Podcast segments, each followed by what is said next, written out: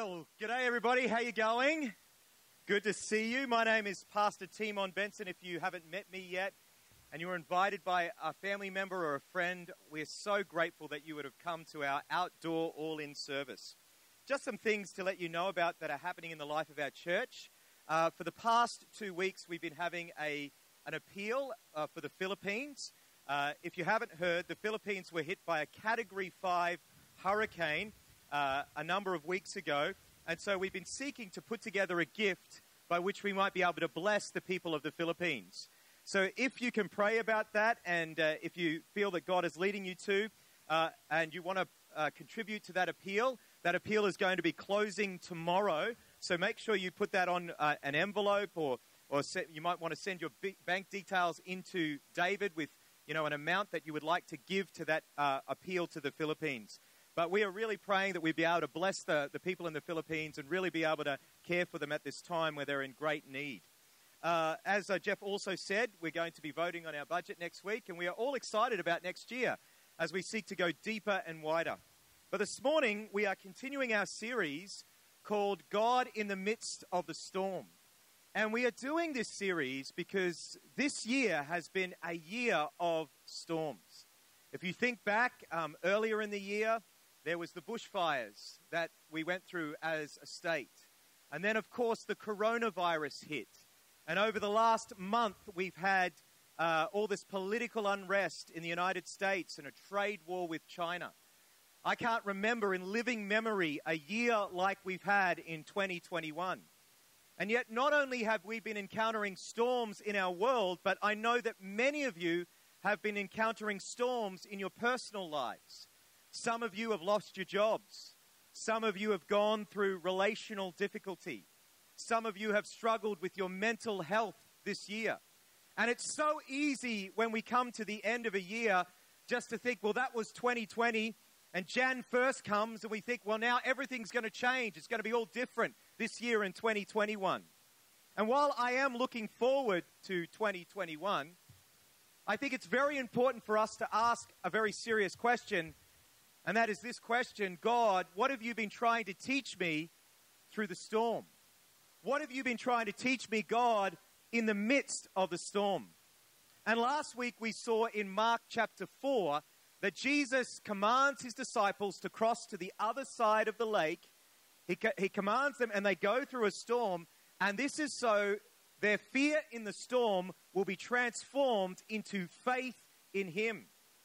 But this morning, I want to look at Mark 6 because Jesus again tells his disciples to go into a storm. So if you have your Bibles, just open them up to Mark 6 and verse 45. We read this Immediately, he made his disciples get into the boat. This is the verb of compulsion. He forces his disciples to get into the boat and go before him to the other side to Bethsaida while he dismissed, dismissed the crowd. And when he had taken leave of them, he went up on the mountain to pray. So Jesus is up on the mountain praying, and the disciples are in the boat, crossing over to the other side. Verse 47. And when evening came, the boat was out on the sea, and he was alone on the land. Now, I want you to note the timing here.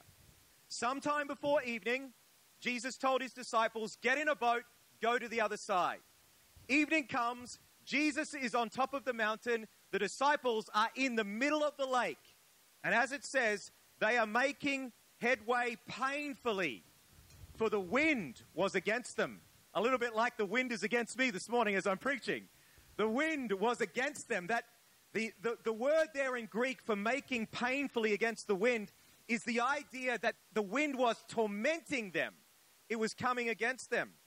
And then we read in verse 48 about the fourth watch of the night, he came to them. Now, once again, notice the timing.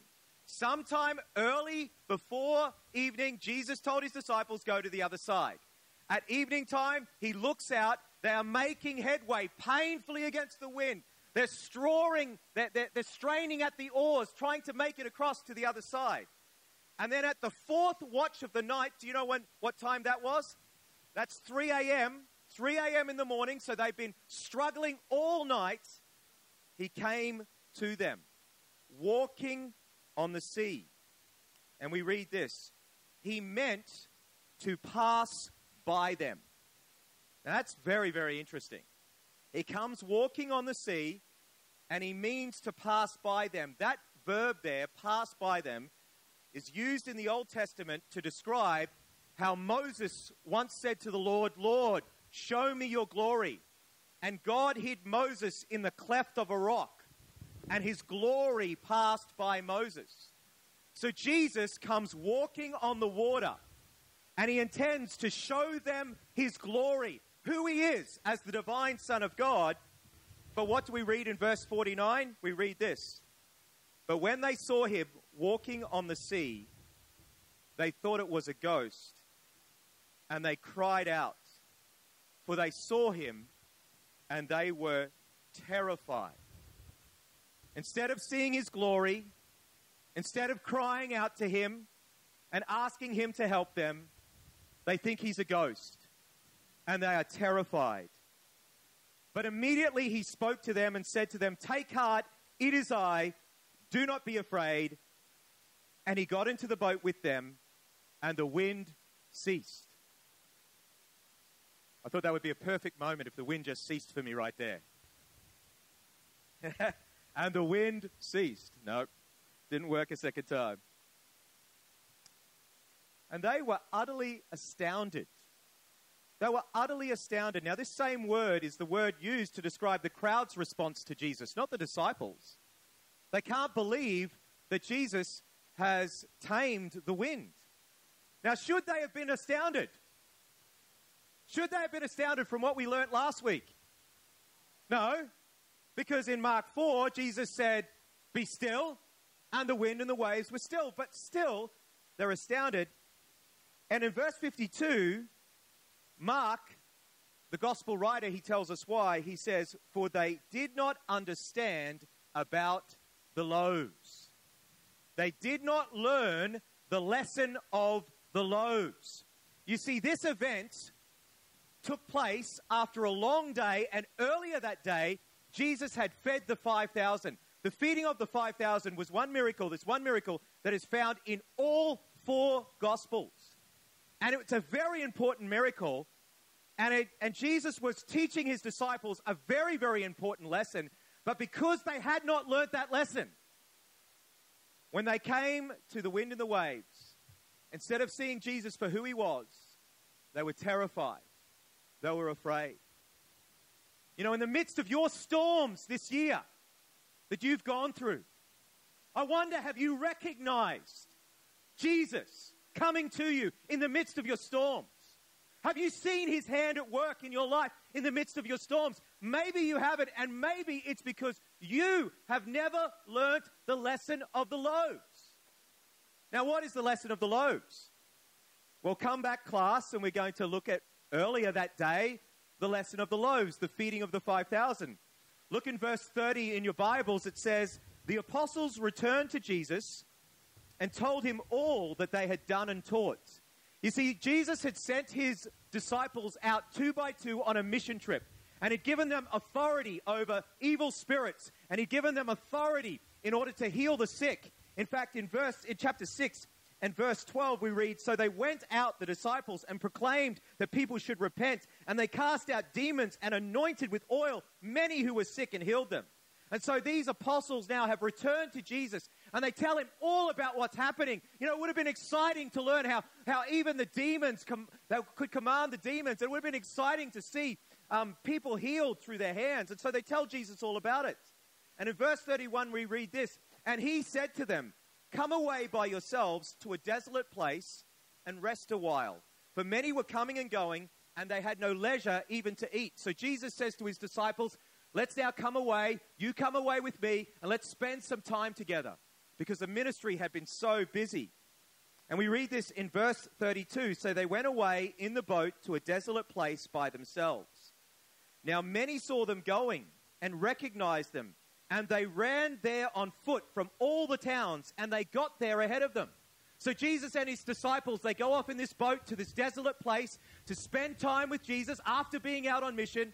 But all the people in the towns, they see where Jesus and his disciples are going, and they beat him to that place. And so when Jesus comes off the boat, there is this large crowd.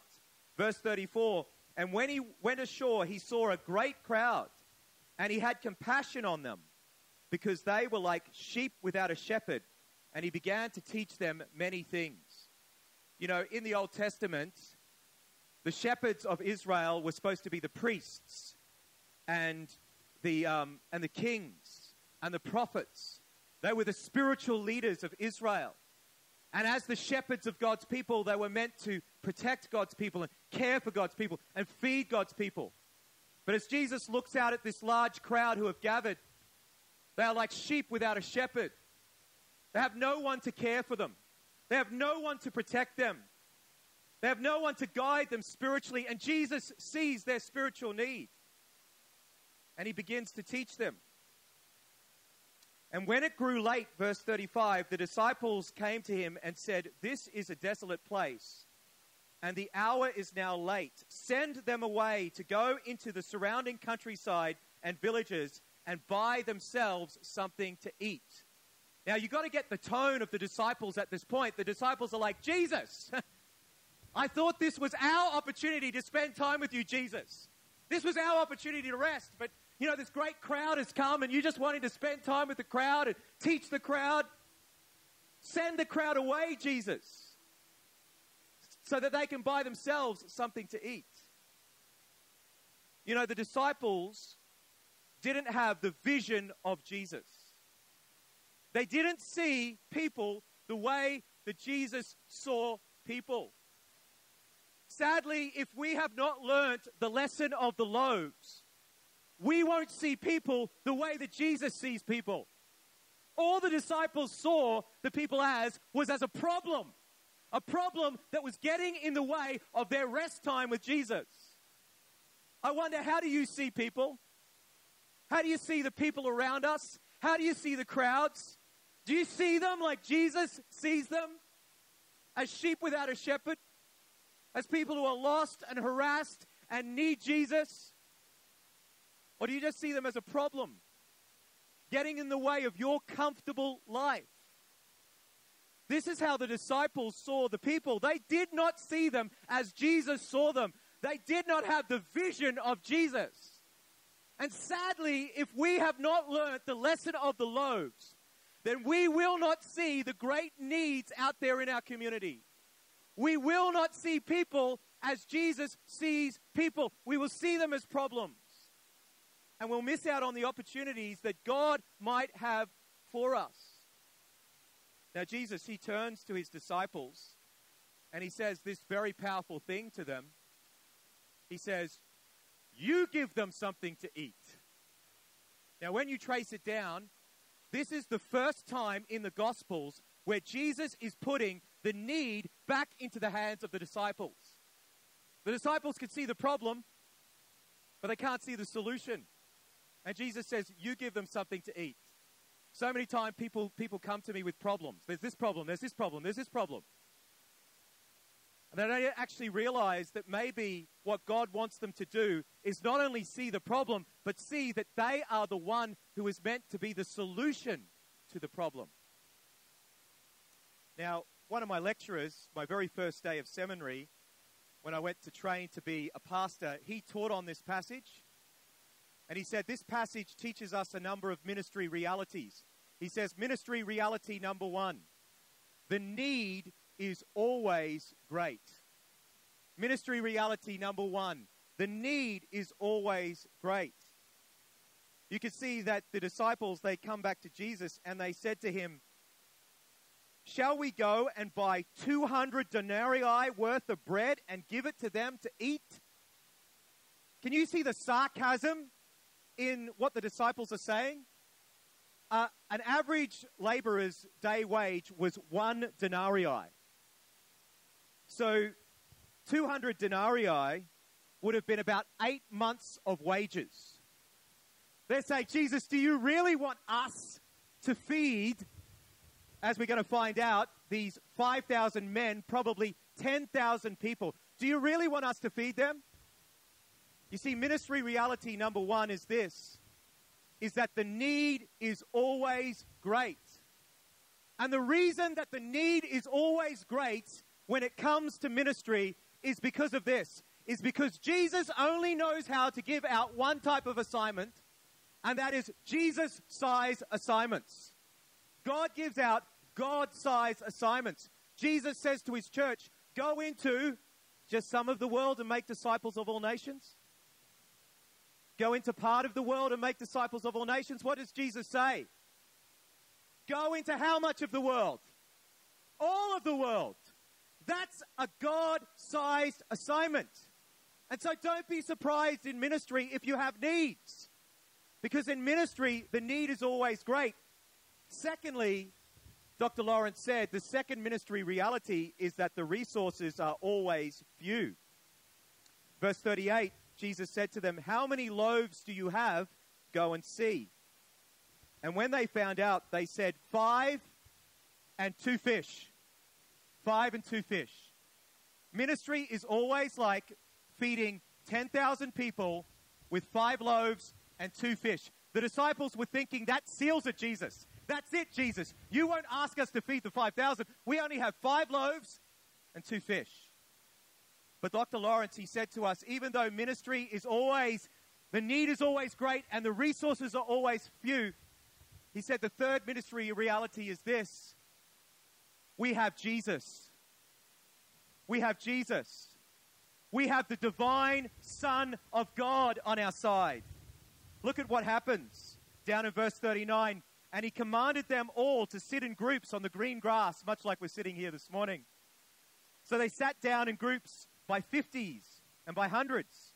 And taking the five loaves and the two fish, he looked up to heaven and he said a blessing and he broke the loaves and he gave them to the disciples to set before the people.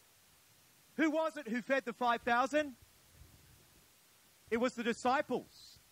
They fed the 5,000 through Jesus. They brought to Jesus their five loaves and two fish, Jesus took the loaves, he broke them, he blessed them, he gave them back to the disciples, and it fed the 5,000. Now look down in verse 42, we read, And they all ate and were satisfied. Now, growing up in my church, we used to have um, potluck dinners, and hence my favorite, favorite food is potluck. I just love potluck. So, like, you know, I just love it when you have a tuna mornay, you have a spaghetti bolognese, you mix it all together with someone's, you know, zucchini slice. It's just the best. Who here loves potluck, man? I love potluck. It's like the best, you know. You know, grandma would bring out her favorite tuna mornay. It'd be awesome. I loved it. But oftentimes in our little church, my, my mum would look at what had been bought by everyone and she would say to us, kids, you're going to have to just don't, don't, don't eat. Don't eat tonight, kids, because, you know, you'll eat when you get home because there won't be enough. And so there were some times when we went hungry but not at the feeding of the 5,000. They all went away satisfied. And not only that, we read this in verse 43 and they took up 12 baskets full of broken pieces and of fish. Why 12 baskets? Well, there was 12 disciples. Jesus wanted his disciples to know that in ministry, when you give to Jesus, when you give it to Jesus, Jesus will not only supply the need, but he can go more than what you need. Our God is able to do immeasurably more than what we think or even imagine. Who believes that? Who believes that here this morning? Do you believe that? God is able to do immeasurably more. Jesus just didn't feed the 5,000, He supplied more leftovers for the next day. Isn't that amazing? And so here was the lesson of the loaves, as Dr. Lawrence said it. He said the lesson of the loaves, and I know I've said this many times to our church before, but it needs to be said again. The lesson of the loaves is this is you must do what you cannot do with what you do not have for the rest of your life. That's ministry. You must do what you cannot do with what you do not have for the rest of your life. That's ministry.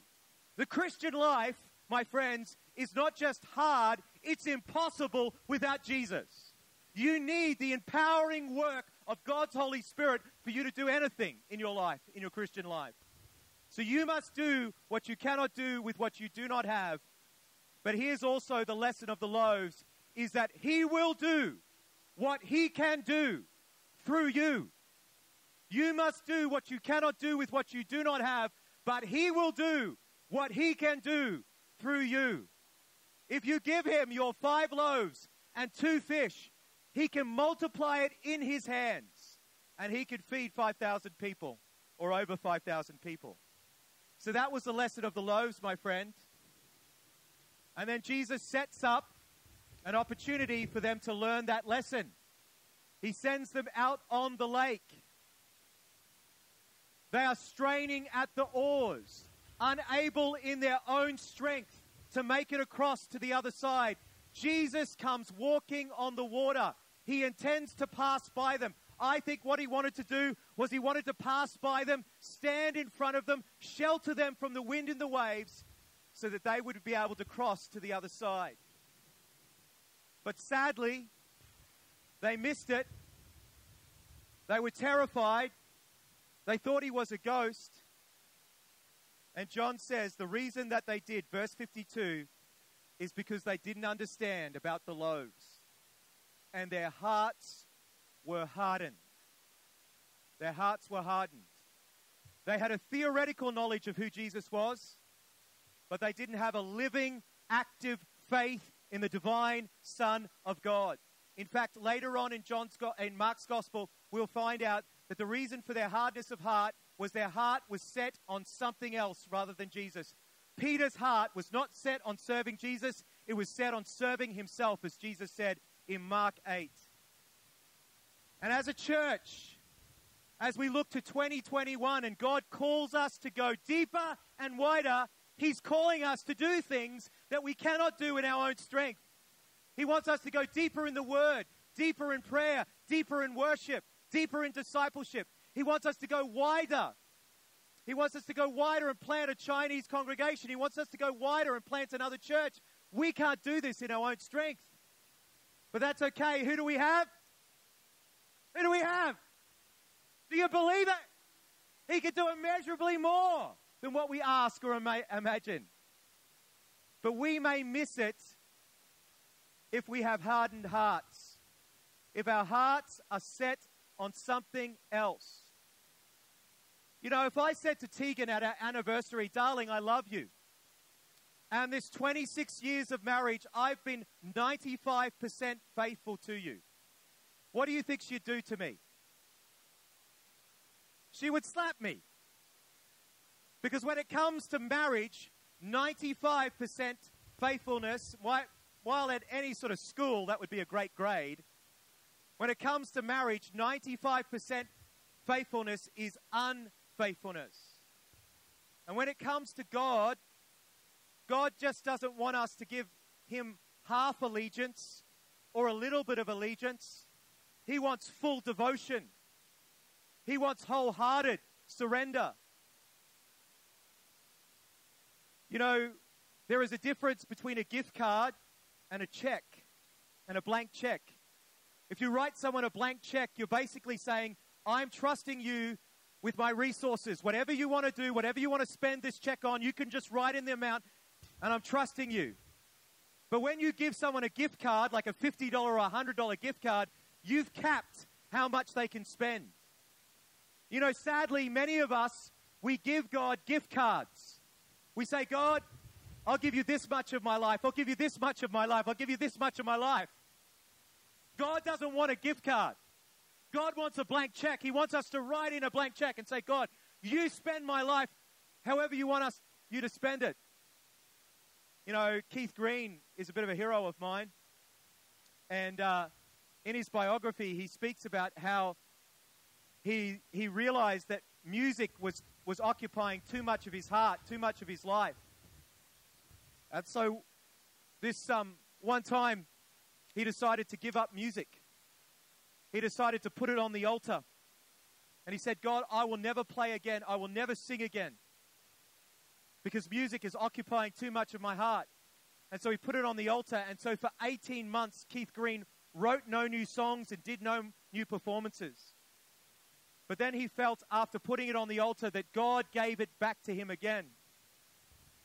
And once he had put it on the altar and once God gave it back to him again, it was then that he wrote all those beautiful songs that we know today. You see, maybe God is calling you to put something on the altar because you've been serving something other than King Jesus. And maybe He wants you today to say, I'm not partially in, I am all in. This is our all in service. And we don't just want it to be a, a, gathering where we go all in together and gather together. We want this to be a service where we say to King Jesus, We are all in with you. Lord, whatever you want, however you want to use my life, I want to give it to you. Because the lesson of the loaves is this you must do what you cannot do with what you do not have, but He will do what He can do through you. You know, there's a young man here today, and I'm really, really blessed by him. I've just forgotten his name again. What's his name? Was... Gradgen.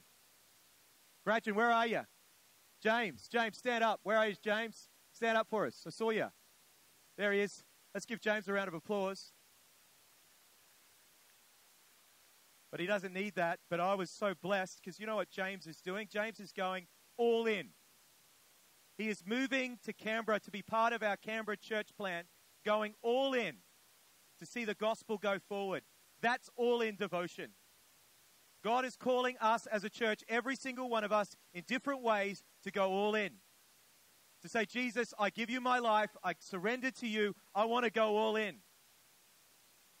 Because when we give everything up to Him, whatever we give to Him, He will take, He will bless, and then what will He do?